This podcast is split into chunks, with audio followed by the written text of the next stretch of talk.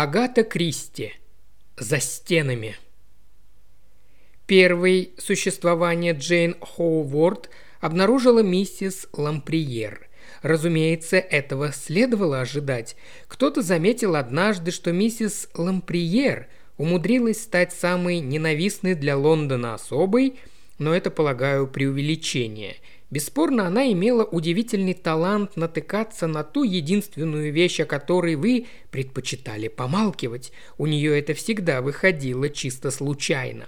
На сей раз она зашла выпить чаю в студию Алана Эверарда – тот время от времени устраивал такие вечера и в продолжении их с глубоко несчастным видом жался обычно где-нибудь в уголке, облаченный в какое-то ужасное старье, и позвякивал мелочью в карманах брюк – Теперь вряд ли кто станет оспаривать гений Эверарда. Две самые знаменитые его картины «Цвет» и «Знаток», принадлежавшие к раннему периоду его творчества и написанные до того, как он сделался модным портретистом, были в прошлом году приобретены государством, и этот выбор в данном случае не вызвал никаких возражений.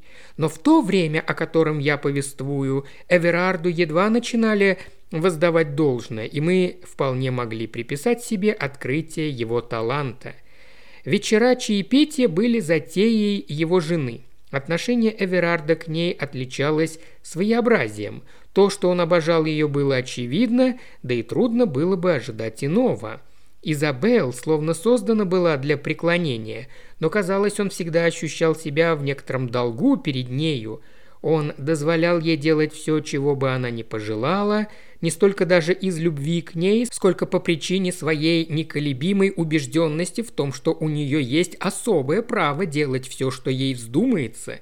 Если подумать, то в этом нет ничего необычного, ибо Изабел Лоринг в самом деле была знаменитостью. Когда она появилась в свете, то стала признанной дебютанткой сезона. У нее имелось все, кроме денег – Красота, положение, изящные манеры, ум. Никто и не ожидал от Изабел, что она выйдет замуж по любви. Не из таких она была. Во втором сезоне перед ней уже открылись три возможности, три воздыхателя. Один наследник герцогского титула, один восходящий политик и один южноафриканский миллионер – и вдруг, ко всеобщему изумлению, она вышла замуж за Алана Эверарда, молодого художника, ничем не успевшего прославиться, о котором никто даже не слышал. Полагаю, что именно отдавая дань ее незаурядной личности, все продолжали называть ее Изабел Лоринг. Никому и в голову не приходило называть ее Изабел Эверард. Часто можно было услышать «Видел Изабел Лоринг нынче утром. Да, с мужем, этим художником, молодым Эверардом». Люди говорили, что Изабел сама подписала себе приговор. Думаю, как раз наоборот. Окажись на месте Алана любой другой, он был бы обречен при жизни называться просто мужем Изабел Лоринг. Но Эверард оказался из другого теста. Талант Изабел к успеху не отказал ей и на этот раз. Алан Эверард сделал себе имя. Он написал «Цвет». Полагаю, всем известна эта картина – Полоса дороги с вырытой близ нее канавой, развороченная ржаво-красная земля, блестящая поверхность крашеной коричневой канализационной трубы и великан-землекоп, опершийся для минутного отдыха на свой заступ.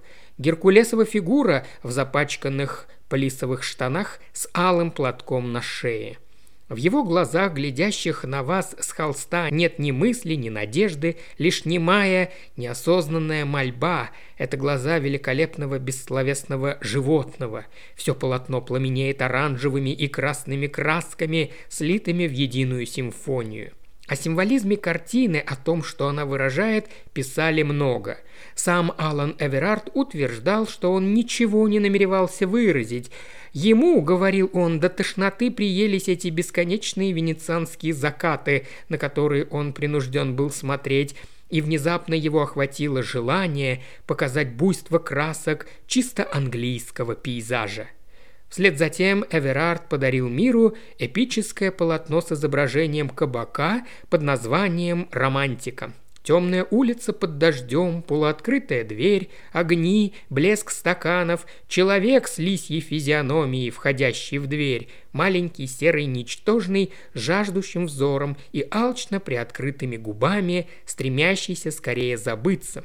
По этим двум полотнам Эверарда окрестили живописцем рабочего человека. Он занял свою нишу, но не пожелал в ней остаться. Его третьей и наиболее блестящей работой явился портрет в полный рост сэра Руфуса Хершмана. Знаменитый ученый изображен на фоне лабораторных полок, тигелей и реторт. В целом картина обладала своего рода кубистическим эффектом, но линии перспективы сочетались необычным образом. Теперь он завершил свою четвертую работу – портрет жены. Нас пригласили посмотреть ее и высказать свои замечания – Эверард хмурился и глядел в окно. Изабелл Лоринг прохаживалась среди гостей и поддерживала непринужденную беседу, обмениваясь с ними точными и профессиональными, как всегда, рассуждениями о живописи. Мы также высказались, так было положено. Мы с восхищением отозвались о манере, в которой выписан розовый атлас. Такая трактовка, заметили мы, по правде сказать, изумительно. Никто до сих пор не писал атласа в такой манере. Миссис Ламприер, которая, как я знал, была одним из самых толковых знатоков и критиков искусства, почти тотчас отвела меня в сторону. «Джорджи», – произнесла она, – что он с собою сделал? Его вещь мертва. Она такая гладко безличная. По-моему, это черти что!» «Портрет леди в розовом атласе?» – осведомился я. Именно, хотя техника превосходна, и какая тщательность той работы, что здесь проделана, хватило бы на 16 картин. Слишком тщательная работа, предположил я. Похоже на то. Если в ней что-то и было, то он это убил. Чрезвычайно красивая женщина в платье из розового атласа. Отчего бы не сделать цветную фотографию? Действительно, от чего? согласился я. Полагаете, он сам это сознает? «Разумеется, сознает», – ядовито отозвалась миссис Ламприер. «Разве вы не видите, как этот человек нервничает? Подобное, смею сказать, случается, когда начинают смешивать с делом свои чувства. Он вложил всю душу в портрет Изабел, потому что она Изабел, и не сумел передать ее сути, потому что не хотел обижать. Он ей слишком польстил. Иногда, чтобы раскрыть душу, художнику приходится жертвовать внешней красивостью. Я задумчиво кивнул. Эверард не преувеличил внешних достоинств сэра Руфуса Хершмана, но ему незабываемо удалось передать на холсте личность этого человека. «А ведь Изабел такая сильная натура», – продолжала миссис Ламприер. «Возможно, Эверарду не удаются женские портреты», – предположил я. «Возможно, и так», – глубокомысленно подтвердила миссис Ламприер. «Да, может быть, в этом все дело». И как раз вслед за тем она, с присущей ей гениально верным чутьем, вытащила из груды беспорядочно оставленных на полу холстов один, повернутый лицом к стене.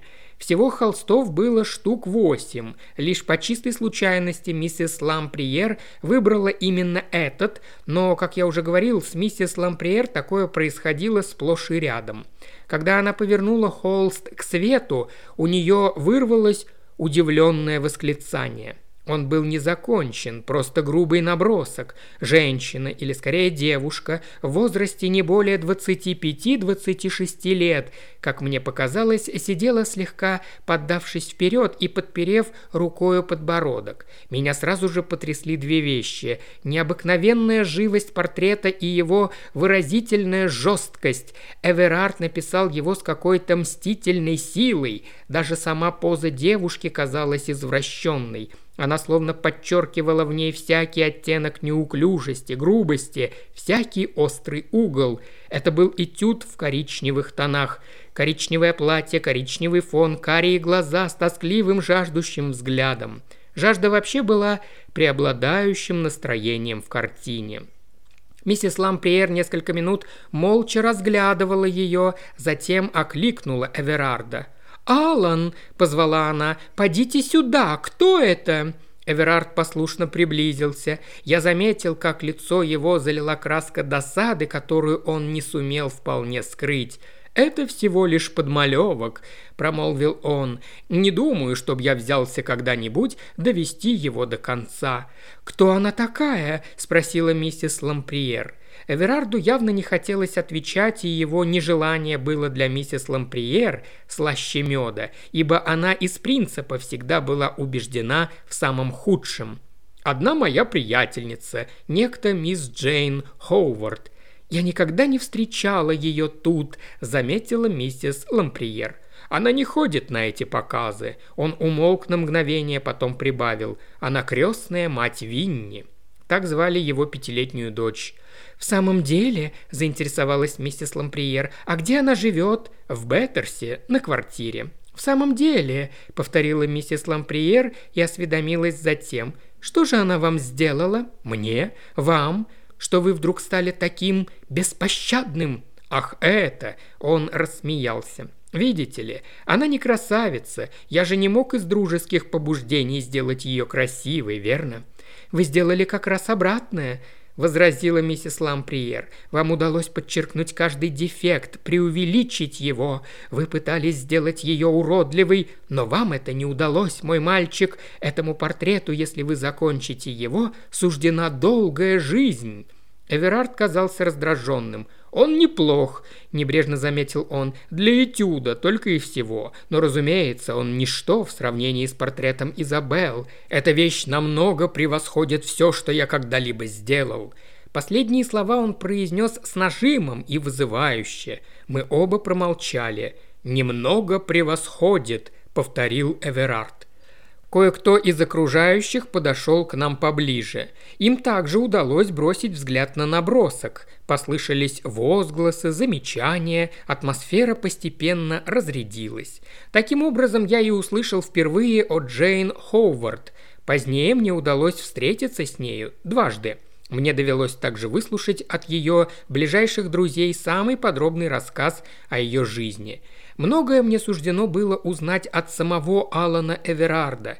Теперь, когда их обоих уже нет в живых, полагаю, настала пора дать опровержение тем россказням, которые столь деятельно принялась распространять миссис Ламприер. Что-то в моей истории вы, если угодно, можете счесть домыслом и будете не так уж далеки от истины. Когда гости разошлись, Алан Эверард вновь повернул портрет Джейн Ховард лицом к стене – Изабел вернулась в комнату и остановилась рядом с ним.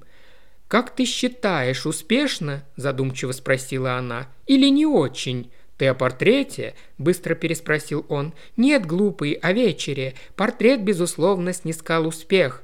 Это лучшее из моих вещей», – с вызовом заявил Эверард. «Наши дела идут на лад», — сообщила Изабел. «Леди Чармингтон хочет, чтобы ты написал ее». «О, Господи!» — он нахмурился. «Я никогда не был молодым портретистом, ты же знаешь». «Так станешь, ты доберешься до самой вершины древа». Не то это древо, на которое я бы хотел взобраться. Но, Алан, дорогой, как же нам еще добыть кучу денег? А кому нужна куча денег? Мне, например, улыбаясь, произнесла она. Он тотчас почувствовал себя виноватым, пристыженным. Если бы она не вышла за него замуж, у нее бы уже в достатке имелись деньги. Кому, как не ей, их желать, только известная доля роскоши была бы достойной оправой ее красоте. «В последнее время мы не так уж бедствуем», – тоскливо проговорил он. «Да, верно, но счета накапливаются так быстро. Счета, вечно эти счета. Он принялся расхаживать по комнате. «Ах, оставь! Я не желаю писать леди Чармингтон!» – выпалил он тоном обиженного ребенка. Изабел слегка улыбнулась, она неподвижно застыла у камина. Алан прекратил свою беспокойную беготню и приблизился к ней. Что такое было в этой женщине, в ее спокойствии, в ее инертной силе? Что притягивало его точно магнитом? Как она хороша, руки будто выточены из мрамора, золото волос и эти губы. алые сочные губы. Он поцеловал их, почувствовал, как они приникли к его губам, что еще могло иметь значение, что за власть таилась в Изабел, что за утешение, заставляющее забыть обо всем на свете. Она будто укутывала в пелену своей прекрасной безмятежности и умела удержать его в ней убаюканным, счастливым, словно как и Мандрагора, и вы уплывали по темному озеру в полном забытии. «Я напишу, леди Чармингтон», – уже соглашался он. «Что в том такого? Немного поскучаю, но в конце концов художникам тоже надо есть. Вот художник мистер Потс, а вот жена художника мистера Потса и художника мистера Потса дочурка. Всем им надо на что-то жить. «Глупый мальчишка», — отозвалась Изабел. «Кстати, о дочурке тебе следовало бы навещать хоть иногда Джейн. Она заезжала сюда вчера и сказала, что не видела тебя уже несколько месяцев. Джейн сюда заезжала?» «Да, повидать Винни». Алан досадливо отмахнулся. «Она видела твой портрет?» «Да. И что же она о нем думает?» «Она сказала, что он великолепен». «Так». Он нахмурился, погрузившись в свои мысли. «Похоже, миссис Ламприер заподозрила тебя в преступной страсти к Джейн», – заметила Изабел. «У нее нюх на такие вещи». «Ох уж эта женщина!» – с глубоким отвращением проговорил Алан. «Это женщина. Она на все способна, вечно что-нибудь выдумывает. Во всяком случае, я так не думаю», – улыбнулась Изабел. «Так что навести поскорее Джейн». Алан посмотрел на жену. Теперь она расположилась у камина на низкой кушетке, в полоборота к нему, и губы ее все еще хранили улыбку.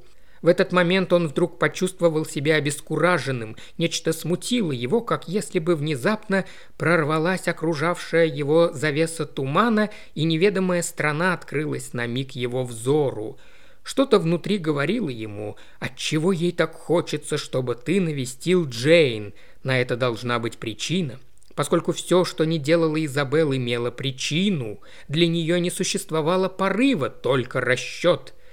«Тебе нравится Джейн?» – неожиданно спросил он. «Она милая», – произнесла Изабел. «Да, но тебе она и в самом деле нравится?» «Конечно, она так привязана к Винни. Кстати, на будущей неделе она хочет увезти Винни на море. Ты ведь не против? Мы тогда сможем спокойно съездить в Шотландию». Для нас это было бы чрезвычайно удобно. Действительно, именно так, чрезвычайно удобно. Охваченный внезапным подозрением, он взглянул на Изабел. Не сама ли она попросила Джейн? Джейн так легко обвести вокруг пальца. Изабел поднялась и вышла из комнаты, мурлыкая что-то себе под нос. Ах, впрочем, какая разница. В любом случае следует повидать Джейн. Джейн Ховард жила в квартире на верхнем этаже одного из доходных домов, выходивших окнами на Беттерси-парк. Эверард одолел четыре пролета лестницы и позвонил в звонок, ощутив в то же время прилив досады на Джейн. Почему она не могла поселиться в каком-нибудь более доступном месте? Когда, не получив ответа, он принялся еще и еще раз жать кнопку звонка, раздражение его усиливалось. И отчего она не наймет себе прислугу, которая была бы в состоянии хотя бы открыть дверь?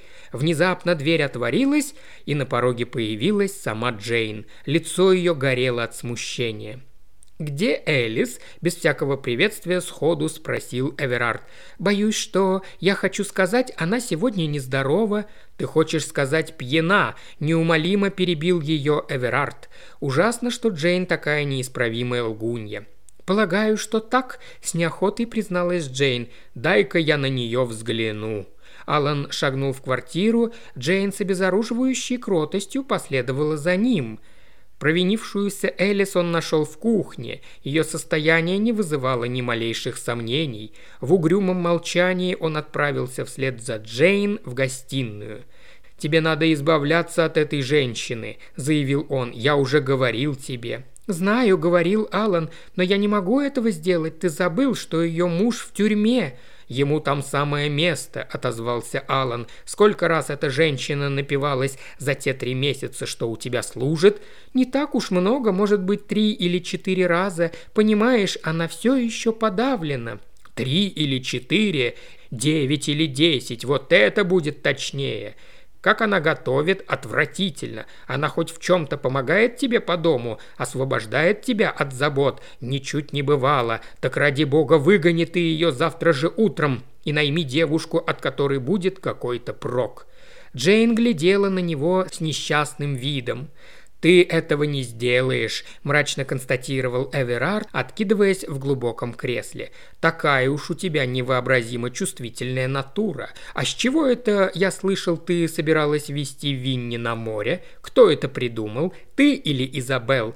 «Конечно, я», – чересчур торопливо ответила Джейн. «Джейн», – проговорил Эверард, – «если бы ты только научилась говорить правду, я бы тебя просто обожал. Сядь и ради всего святого постарайся не врать хотя бы в течение десяти минут». «Ох, Алан!» – пробормотала Джейн и села. Пару минут художник рассматривал ее критическим взглядом. Та женщина, миссис Ламприер, в общем-то была права. Он обошелся с Джейн немилосердно. Джейн можно было назвать почти красивой. В длинных линиях ее фигуры было нечто от древних греков.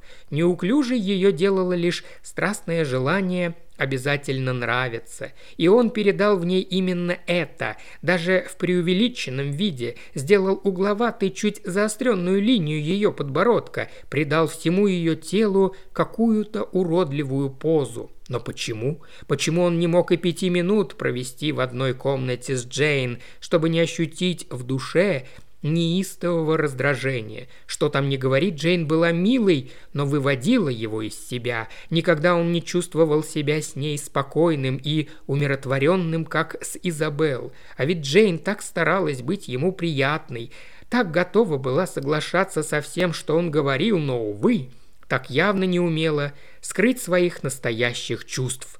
Он обвел взглядом комнату. Вот она вся Джейн. Милые безделушки, настоящие сокровища. Взять хотя бы вот эти эмали из Беттерси. И тут же рядом кошмарная ваза, вручную расписанная розочками. Он взял ее в руки. «Ты очень рассердишься, Джейн, если я вышвырну ее в окно?» «О, Алан, не надо!»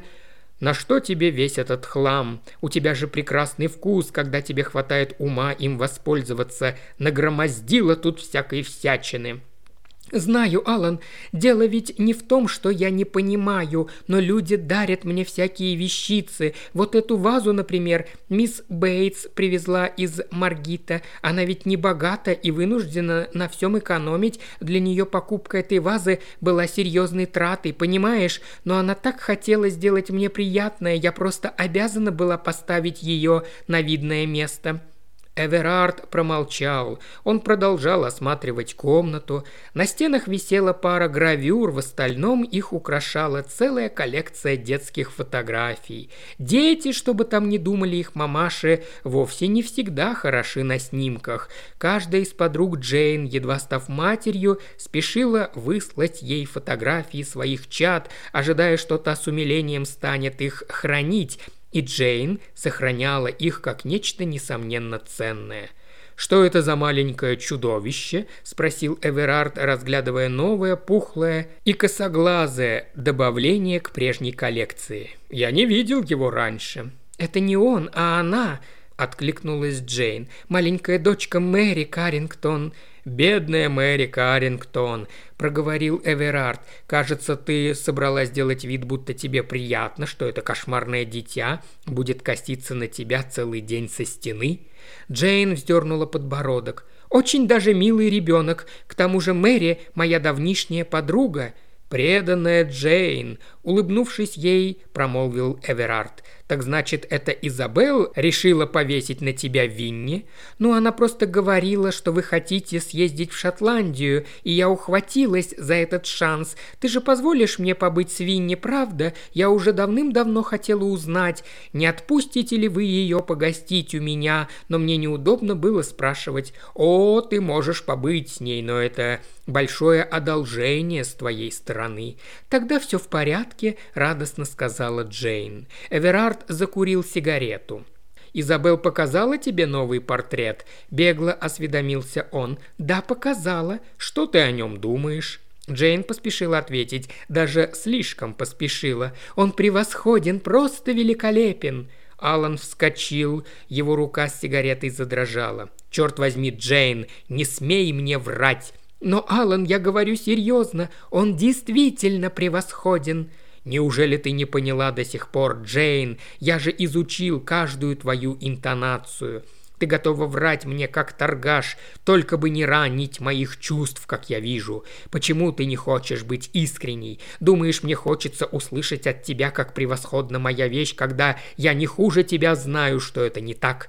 Эта проклятая картина мертва, мертва, в ней никакой жизни, в ней нет ничего, ничего, кроме поверхности, омерзительной гладкой поверхности. Все это время я пытался обмануть себя. Да, еще даже сегодня. Я пришел к тебе, чтобы, наконец, разобраться. Изабел не понимает, но ты понимаешь. Ты-то понимаешь всегда. Я знал, что ты скажешь мне, что она хороша. От тебя в таких случаях честного прямого ответа не дождешься. Но я по твоему тону всегда догадываюсь. Когда я показал тебе романтику, ты вообще ничего не произнесла. Ты задержала дыхание и словно задохнулась. «Алан!» Эверард не дал ей продолжить. Он прекрасно знал, как на него действует Джейн. Странно, как такое кроткое создание могло приводить его в столь бешеную ярость. «Может быть, ты считаешь, что на большее я не способен?» – злобно проговорил он. «Но это не так. Я в силах написать работу ничем не хуже романтики, может, даже лучше.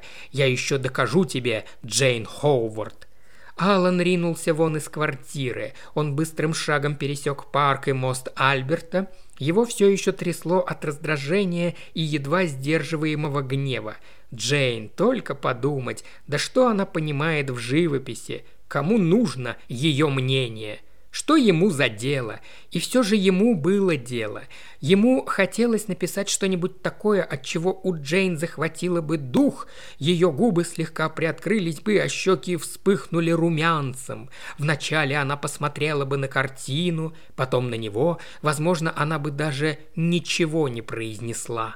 Когда он был на середине моста, то увидел ту картину, которую напишет. Она явилась ему совершенно ниоткуда, внезапно. Вот она, встала перед ним, словно сотканная из воздуха, или, может, возникла у него в голове. Маленькая пыльная лавка антиквара, затхлая и темная. Евреи за прилавком, низенькие, с хитрыми глазками – Перед ним покупатель, крупный, лощеный, упитанный мужчина, напыщенный, оплывший жиром, забатый.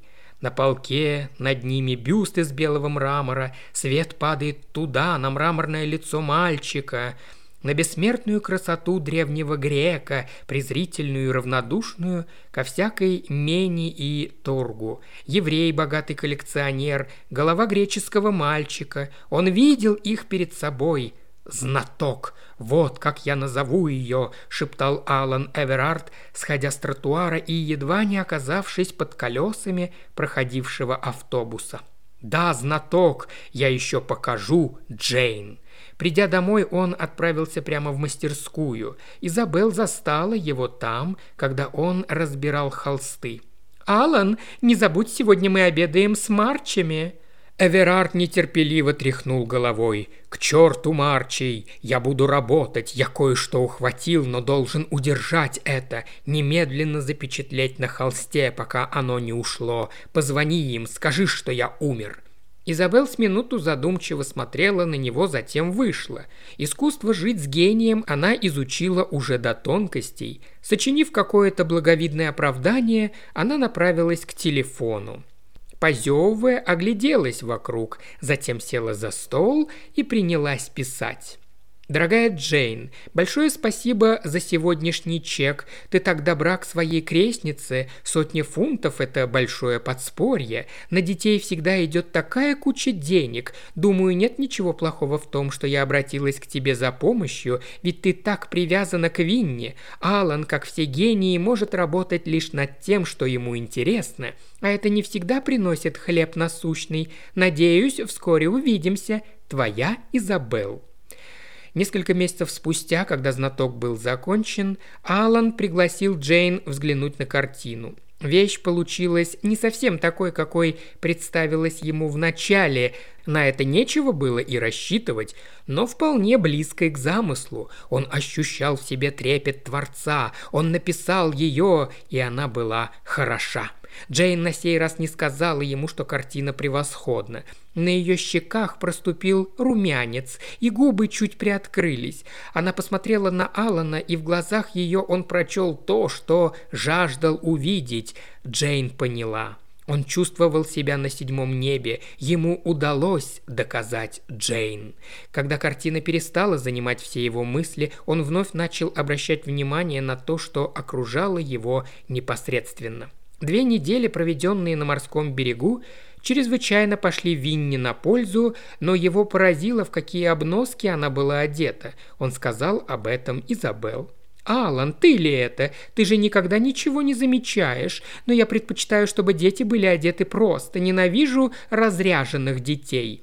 Есть же разница между простотой и заштопанными дырками и заплатками. Изабел ничего не ответила, но купила Винни новое платьице. Двумя днями позже Алан бился над налоговой декларацией. Его собственная банковская книжка лежала перед ним. Он рылся в столе Изабел в поисках ее документов, когда в комнату впорхнула Винни с потрепанной куклой в руках. «Папа, я знаю загадку. Ты можешь отгадать? За стенами белыми, словно молоко, за тонкой пеленою, будто из шелков, в море, как в кристалле среди прозрачных вод, золотое яблоко не тонет, не плывет. Угадай, что это?» «Твоя мама», – рассеянно ответил Алан. Он все еще пребывал в поисках. «Папа!» – Винни взвизгнула от смеха. «Это же яйцо! Почему ты думал, что это мама?» Алан тоже рассмеялся. «Я не очень внимательно слушал», — признался он, «и слова были как будто о твоей маме». Стены белые, словно молоко, пелена, кристалл, золотое яблоко. Да, это напомнило ему Изабел. Любопытная вещь – слова. Алан наконец-то отыскал счетную книжку – он безапелляционно выпроводил Винни из комнаты. Спустя десять минут резкий возглас заставил его вздрогнуть и поднять глаза. «Привет, Изабел. Я не слышал, как ты вошла. Взгляни-ка сюда, я не могу разобраться в этих пунктах в твоей банковской книжке». «Что тебе за дело до моей банковской книжки?» Алан изумленно уставился на нее. Она была в ярости. Он еще никогда не видел ее рассерженной. «Я и понятия не имел, что ты будешь против. Я против, очень даже против. Ты не должен копаться в моих вещах». Внезапно Алан тоже вспыхнул. «Я прошу прощения, но поскольку я уж начал копаться в твоих вещах, то, может быть, ты объяснишь мне пару записей, которые мне непонятны. Насколько я вижу, на твой счет в этом году поступило около пяти сотен фунтов, которые я не могу проследить, откуда они взялись. Изабел уже удалось овладеть собой. Она опустилась в кресло. «Тебе не стоит придавать им такое значение, Алан», – беззаботно произнесла она. «Это не плата за грех или что-нибудь в этом роде. Откуда эти деньги?» «От одной женщины, твоей подруги, и они вовсе не мои, они для Винни». «Для Винни? Ты хочешь сказать, эти деньги от Джейн?» Изабел кивнула. «Она обожает девочку, все хочет что-нибудь для нее сделать». «Да, но тогда деньги, разумеется, следовало бы положить на имя Винни в банк». «Ох, это вовсе не то, что ты думаешь. Это деньги на текущие расходы, одежду и все прочее». Алан не ответил. Он подумал о платьицах Винни, заплатанные, со следами штопки. «Твой счет тоже превышен, Изабел», Правда? Со мной это вечно происходит. Да, но те пять сотен. Алан, дорогой, я потратила их на Винни, так, как мне представлялось наилучшим. Уверяю тебя, Джейн вполне довольна. Алан не был доволен, но, как обычно, безмятежность Изабел подействовала на него безотказно, и он не стал продолжать. К тому же Изабел всегда проявляла беспечность в отношении денег. Она вовсе и не намеревалась потратить на себя полученные для дочки деньги – тот же день, однако, пришел счет по ошибке, адресованный на имя мистера Эверарда. Он был от портного с Ганновер-сквер на сумму более двух сотен фунтов. Алан без единого слова отдал его Изабел. Она пробежала его взглядом и сказала с улыбкой.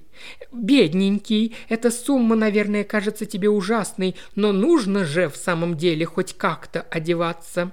На следующий день он отправился повидать Джейн. Джейн, как всегда, была уклончива и выводила его из себя. Она сказала, что ему не следует беспокоиться, Винни ведь ее крестница. Женщины и только женщины могут понять такие вещи, мужчины же нет.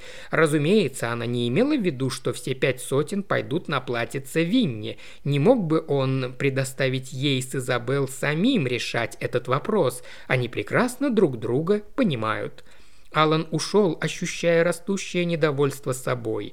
Он отчетливо сознавал, что уклонился от того единственного вопроса, который действительно желал задать. Ему хотелось спросить «Изабел попросила у тебя денег для Винни?» Он не задал его из страха, что Джейн не сумела бы солгать так искусно, чтобы обмануть его – но он был встревожен. У Джейн не было лишних средств, он знал это совершенно точно. Она не должна, ни в коем случае не должна лишать себя последнего. Он решил поговорить с Изабел. Изабел была безмятежной и постаралась развеять его сомнения. Разумеется, она не разрешила бы Джейн потратить больше, чем та могла себе позволить. Месяц спустя Джейн умерла. Ее одолел грипп, за которым последовало воспаление легких. Она назначила Алана Эверарда своим душеприказчиком, и все, что имела, оставила Винни, но у нее и было-то всего ничего. На Алана легла задача разобрать бумаги Джейн.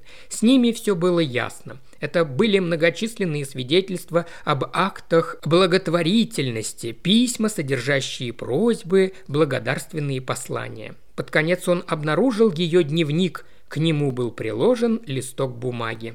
После моей смерти передать Алану Эверарду. Он часто упрекал меня в том, что я не говорю правды. Вся правда здесь. Так, отыскав единственного собеседника, с которым Джейн осмелилась быть искренней, он, наконец, понял. Это были записи, безыскусные и простые, рассказывающие о ее любви к нему. В них не было ни малейшей сентиментальности, никаких словесных изысков, однако же изложенное говорило само за себя. «Я знаю, что часто раздражаю тебя», – писала она. «Иногда кажется, все, что я делаю и говорю, приводит тебя в бешенство. Я не знаю, от чего это, ведь я так стараюсь быть тебе приятной. И все-таки я верю, что по-настоящему что-то значу для тебя. На тех, кого не принимают в расчет, так не сердятся» том, что Алан нашел и еще кое-что, не было вины Джейн. Джейн не собиралась никого предавать, но аккуратностью не отличалась. Ящики ее письменного стола всегда были набиты до отказа.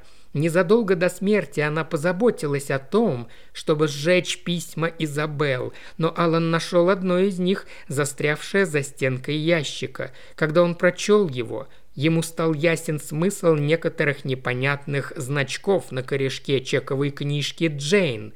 В этом письме Изабел, немало не стесняясь, подтверждала свою мнимую потребность в деньгах для Винни. Алан долго сидел перед столом, невидящим взглядом уставившись в окно. Наконец он опустил чековую книжку к себе в карман и вышел из квартиры. Он пешком возвращался в Челси, чувствуя, как в нем неумолимо поднимается волна гнева. Вернувшись, он не застал Изабел дома и в душе пожалел об этом. Он так ясно представлял себе все, что хотел сказать. Лишившись этой возможности, он поднялся в мастерскую и вытащил незаконченный портрет Джейн. Алан установил его на мольберте рядом с портретом Изабел в розовом атласе. Эта особа, Ламприер, была права. В портрете Джейн чувствовалась жизнь. Он глядел на портрет, на жаждущие глаза, на ее красоту, которой он безуспешно пытался ее лишить. Это была Джейн. Джейн во всей ее живой неповторимости. Алан подумал, что она была самой жизнелюбимой личностью, какую ему доводилось знать, настолько живой, что даже теперь он не мог думать о ней как об умершей. Ему вспомнились его другие картины – Цвет, романтика, портрет сэра Руфуса Хершмана. В каждой из них по-своему ощущалось присутствие Джейн. Она послужила для каждой из них запалом. Недовольный собою, он всегда убегал от нее с недаемой жаждой показать ей, на что он способен. Что же теперь? Джейн умерла. Сможет ли он снова написать картину, настоящую картину? Он вновь взглянул на полное жизни лицо на холсте. Возможно, ему удастся это, ведь Джейн была не так уж далеко. Какой-то звук заставил его резко обернуться. В мастерскую вошла Изабел. Она оделась к обеду в простое белое платье – подчеркивавшее золотое сияние ее волос. Изабел словно застыла на месте, удерживая готовые сорваться с губ слова, затем, опасливо поглядывая на него, прошла к дивану и села. Внешне она была абсолютно спокойна. Алан вынул из кармана чековую книжку. «Я просматривал бумаги Джейн». «Ну и что?» Он пытался подражать ее спокойствию, унять дрожь в голосе. Последние четыре года она снабжала тебя деньгами». «Да, для Винни». «Нет, не для Винни», — крикнул Эверард. «Вы, вы обе делали вид, что они для Винни, но обе знали, что это не так. Ты отдаешь себе отчет в том, что Джейн продавала свои ценные бумаги, перебивалась с хлеба на воду только ради того, чтобы снабжать тебя туалетами, нарядами, в которых ты в сущности не нуждалась. Изабел, не отрываясь, смотрела на него. Она, словно белая персидская кошка, уютно расположилась среди подушек. «Что я могу поделать, если Джейн решила потратить больше, чем следовало?» – проговорила она. «Я полагала, что она могла себе позволить такие деньги. Она всегда сходила по тебе с ума, разумеется, я это заметила. Иная бы жена давно уже подняла шум по поводу того, как ты вечно рвался вон из дому, чтобы повидать ее, и сидел у нее часами, но не я». «Не ты!» – Алан был страшно бледен. «Ты вместо этого заставила ее платить». «Ты говоришь оскорбительные вещи, Алан. Будь поосторожнее». «Разве это не правда? Почему же ты считала удобным тянуть деньги из Джейн?» «Не ради ее любви ко мне, разумеется. Должно быть из-за любви к тебе. «Именно так и было», – просто сказал Алан. «Она платила за мою свободу, свободу писать по-своему, потому что пока тебе хватало денег, ты оставляла меня в покое и не изводила просьбами изобразить толпу каких-то отвратительных особ». Изабел промолчала – «Я прав!» – гневно выкрикнул Алан. Ее невозмутимость выводила его из себя. Изабел сидела, глядя в пол. Наконец она подняла голову. «Иди сюда, Алан!» – мягко произнесла она и указала ему место рядом с собой. Он с опаской, словно бы против воли, подошел и присел, глядя в сторону. Он чувствовал, что боится ее. «Алан!» – проговорила Изабел. «Что?» Он был раздражен, нервозен. «Все, что ты говоришь, может быть и верно, но это не имеет значения. Я такова, какая есть. Я всего этого хочу. Туалетов, денег, тебя. Джейн умерла, Алан. Ее больше нет». «Что ты хочешь сказать?» «Джейн умерла. Теперь ты полностью принадлежишь мне. Никогда прежде ты не был моим. Моим до конца». Он посмотрел на нее, увидел огонь в ее глазах, укоризненных, властных, и был возмущен, но вместе с тем покорен ею. «Теперь ты будешь принадлежать мне и никому больше», в этот миг он понял в Изабел все, что ранее было скрыто от него – ты хочешь, чтобы я был твоим рабом, чтобы я писал то, что ты мне скажешь, жил, как ты велишь, хочешь, чтобы я влачился вслед за колесами твоей колесницы? Можешь говорить так, если тебе угодно. Что значит слова?» Ее руки, белые, гладкие, прохладные, словно мраморные стены, обвили его шею. В его памяти всплыли слова – за стенами белыми, словно молоко, Стены уже окружали его. Сможет ли он еще бежать? Хочет ли он бежать? У самого своего уха он услышал ее голос. Это как маг и мандрагора. Ее слова долетели до него будто издали. Ради чего еще стоит жить, если не ради любви и счастья, любви и славы? Стены смыкались вокруг него, пелена тонкая, будто из шелков. Эта пелена уже окутывала его, немного затрудняя его дыхание, но так мягко, так нежно. Они уже уплывали вместе, покойно, прозрачном, как кристалл море. Стена вздымалась теперь высоко, ограждая от всех посторонних дел, от опасных тревожных вещей, причиняющих боль, всегда причиняющих боль. Там, в кристальном море, золотое яблоко в их ладонях. Живой свет, озарявший портрет Джейн, померк. Еще больше аудиокниг в исполнении Ильи Кривошеева на Boosty и ВКонтакте. Все ссылки в описании –